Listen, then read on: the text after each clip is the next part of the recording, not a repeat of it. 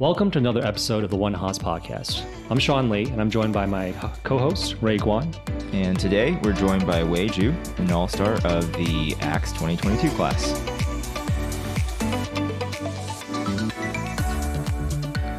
Welcome, Wei. Great to be here. Thanks, guys, for having me. Wei, why don't you start us off and give us a little bit about your background, where you're from, and uh, where you grew up?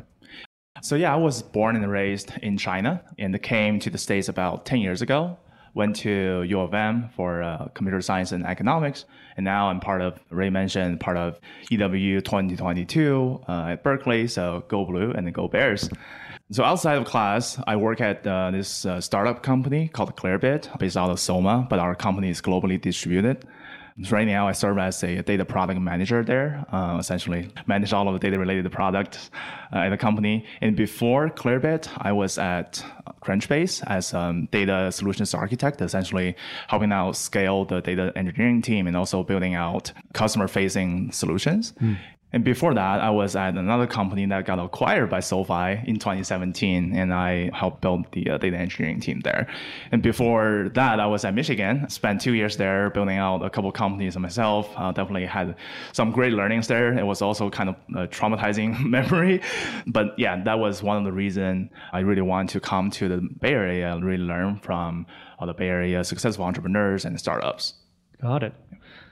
You know what? You're the first guest to ever go through your background in reverse. Why is that? Is it because of just how you're thinking about it, or was there like a, a, a clear path that led you to where you are today from your past experiences? So I guess I always try to lay out my stories in fact and then reasons, mm. right? Okay. So now I'm here because you know I came from some something else, and before that I came from something else. So the reason there is that you know you always make a step right into a direction because of something. Maybe we should start interviewing in that order. Yeah, that's nice. I like that. I actually, it made a lot of sense. Okay, I guess the immediate question is, you know, what brought you to Haas? So I've been working at startups for four, five years, getting close to to, to five years, and uh, right now as a product manager, you know, I realize there's so many different skills that I haven't yet learned, you know, from before as an engineer, hmm. right? As an engineer, you're supposed to just, you know, face a computer monitor, type your code, right? Solve a problem that's very specific. But, you know, as a product manager, the skill set is much more broader. Right. And also part of the reason is because, as I mentioned before, I did a couple companies back in Michigan did not do well. Uh, at least the second uh, company was totally traumatizing, and that gave me a lot of great takeaways about, you know, what I needed to learn because I knew, you know, as an entrepreneur, as an engineer, I can build something from zero to one, right? Mm-hmm. But building something from one to one hundred, right, requires a totally different skill set, and that is something I really want to learn from the MBA class. That is very insightful. Yeah. Yeah, Wei you and I have talked before on some of the companies that you've built. I heard from our talkings, of course, that you've started up your own karaoke company. yeah, that's the one I want to hear about. I want to hear about Midnight KTV. yeah, yeah. of course.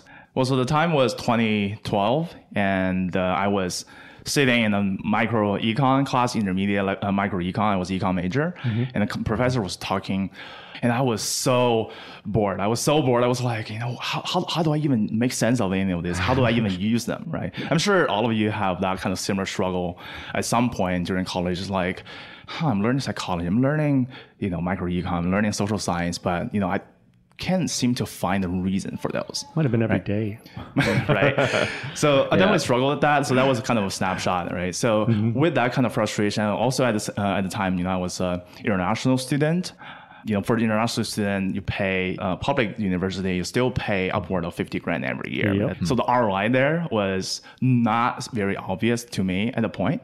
Right. So I got a little bit frustrated, I tried poking around different ways. I tried to build my own independent study, didn't quite pan out. And towards the end of it, I was like, might as well just use that money for a higher ROI and just build a company myself. I got excited about that.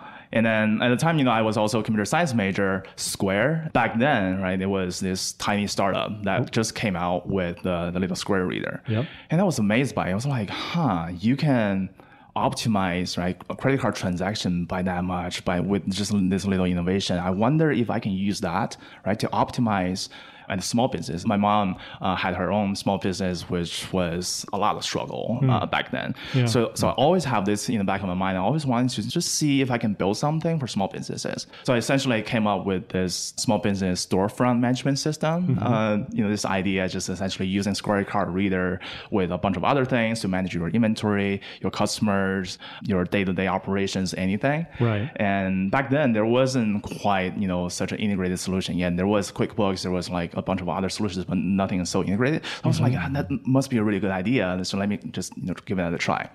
So I built the initial version of that and started testing it out uh, at local small businesses. Yeah. I chatted with maybe 50, 60 local small business owners, and they were all excited about the idea, but none of them were really willing to open up their business for Right. someone to come in and start, you know, just testing it, right? Yeah, because I yeah. mean, understandably, if you own a business, you don't want someone to just come in and change everything. Right. So very quickly, I realized, you know, it's probably not going to work out. So I changed my plan. I was like, you know, if they can run a business, I can start a business myself. At the time, you know, looking at Ann Arbor's population, I was like, there's something around 20,000 uh, Asian population Yeah. on campus. So I was like, okay, you know, there may be something I can do just by building a karaoke. Uh, you know, I've been to karaoke's before. I do like uh, karaoke. Yeah. So essentially, lie to my parents. Don't tell them. I lied to, to, to my parents to say that I need a, a little bit tuition money in advance. That's basically how I got my first seed and use that money to just uh, pitch to my friends. Hey, I got this investment, 50 grand, right? Do you, do you want to just come in with me? Yeah. And two of my friends joined, and the three of us put together this pot of money, 150 grand, and we just essentially rented this place. We rented this uh, 2,400 square feet place. It was a vanilla box, essentially four blank walls, nothing in between, Yeah. retail space, and then we just converted it into kind of a private room karaoke, the Asian style karaoke uh, lounge. It was kind of a you know your typical figuring it out story. You know that was my second year in the states so Wow. literally i couldn't really speak a full sentence of english properly Yeah. and at the time i didn't know you know what is a drill what is a two by four you know what is you know high voltage low voltage any kind of that Yeah. thing but i guess in retrospect ignorance is a kind of blessing in that way because had i know how complex it is to set up a small business i probably wouldn't have done it Yep. Ignorance is bliss. exactly right so ignorance is bliss there and uh, just kind of took us about a year and a half to really just put everything together but by the end because there's such a pent-up demand in ann arbor especially around north campus if, if you've been to ann arbor you know north campus of ann arbor is this engineering school Yeah. a lot of people don't really have you know good way to spend their nightlife Yeah. there.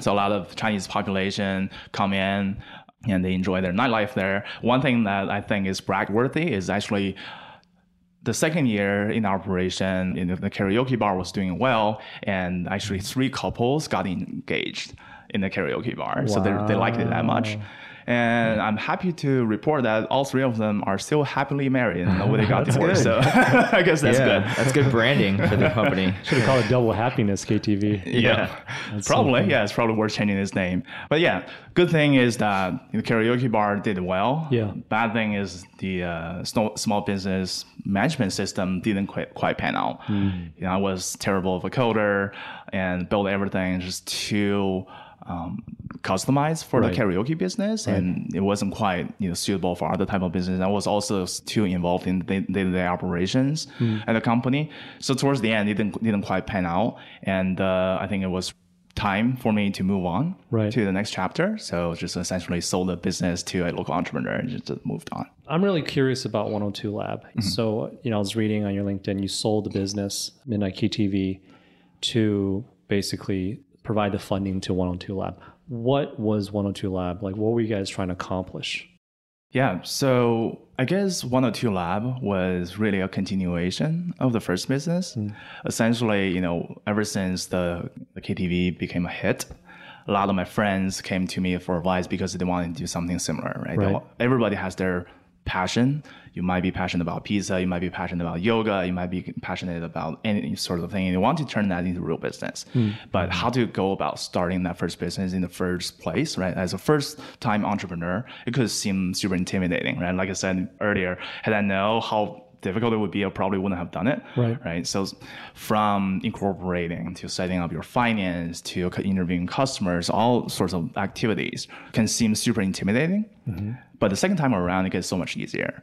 Right. So I gave a lot of advice, and then very quickly, I, I thought to myself, you know, I could have done better. Right. I could have instead of just giving out advice, I could also help them get things executed. Right. Right.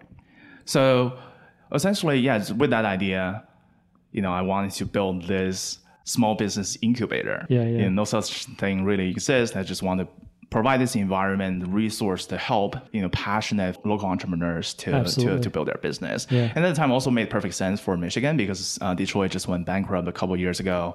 The local economy really needed a boost. Right. So I was like, you know, maybe that was the right idea.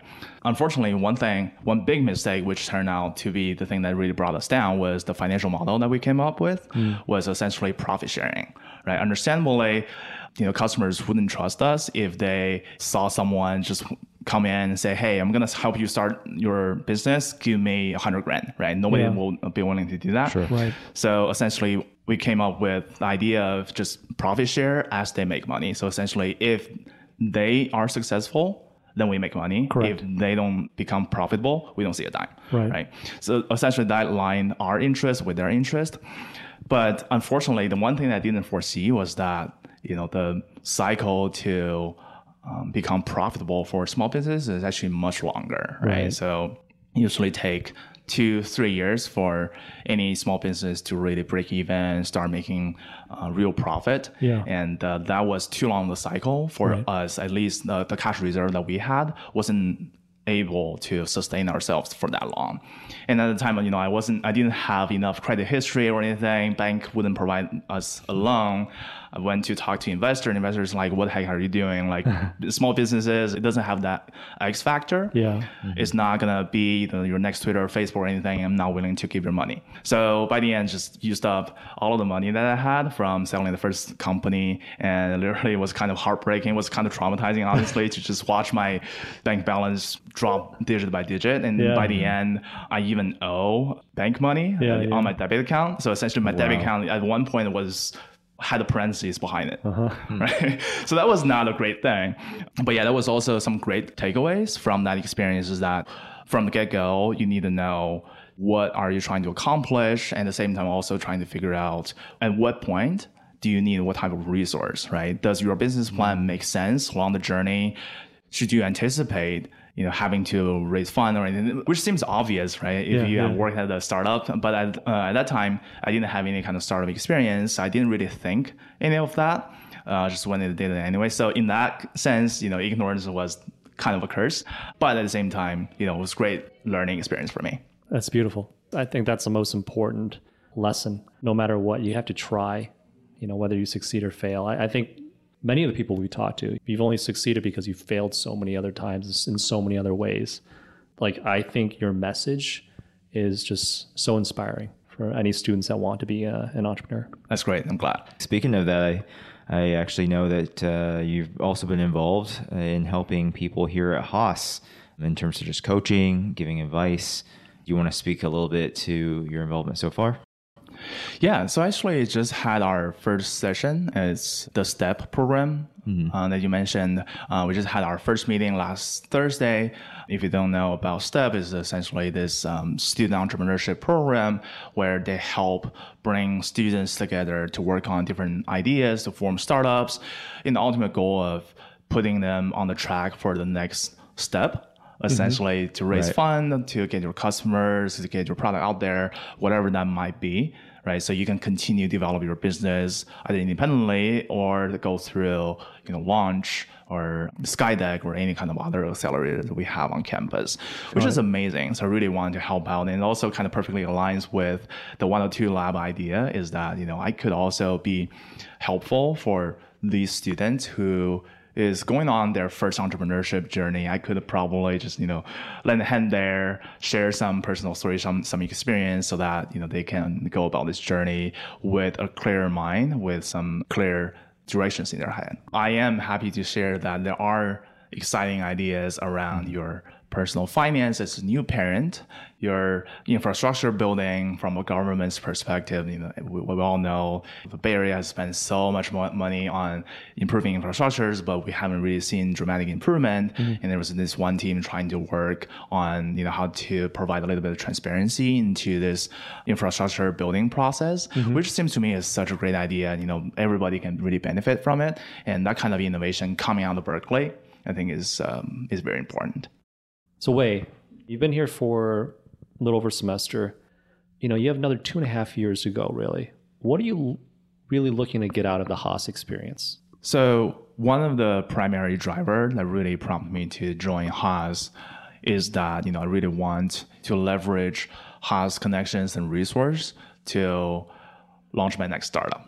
Because, you know, the entrepreneur is still in me, even yeah. though the failing experience can be kind of traumatizing. I always wanted to do it again because you know it is exhilarating to yeah. see, you know, your first customer coming in, that type of excitement, right? It stick with, uh, with you, and I want to see that again.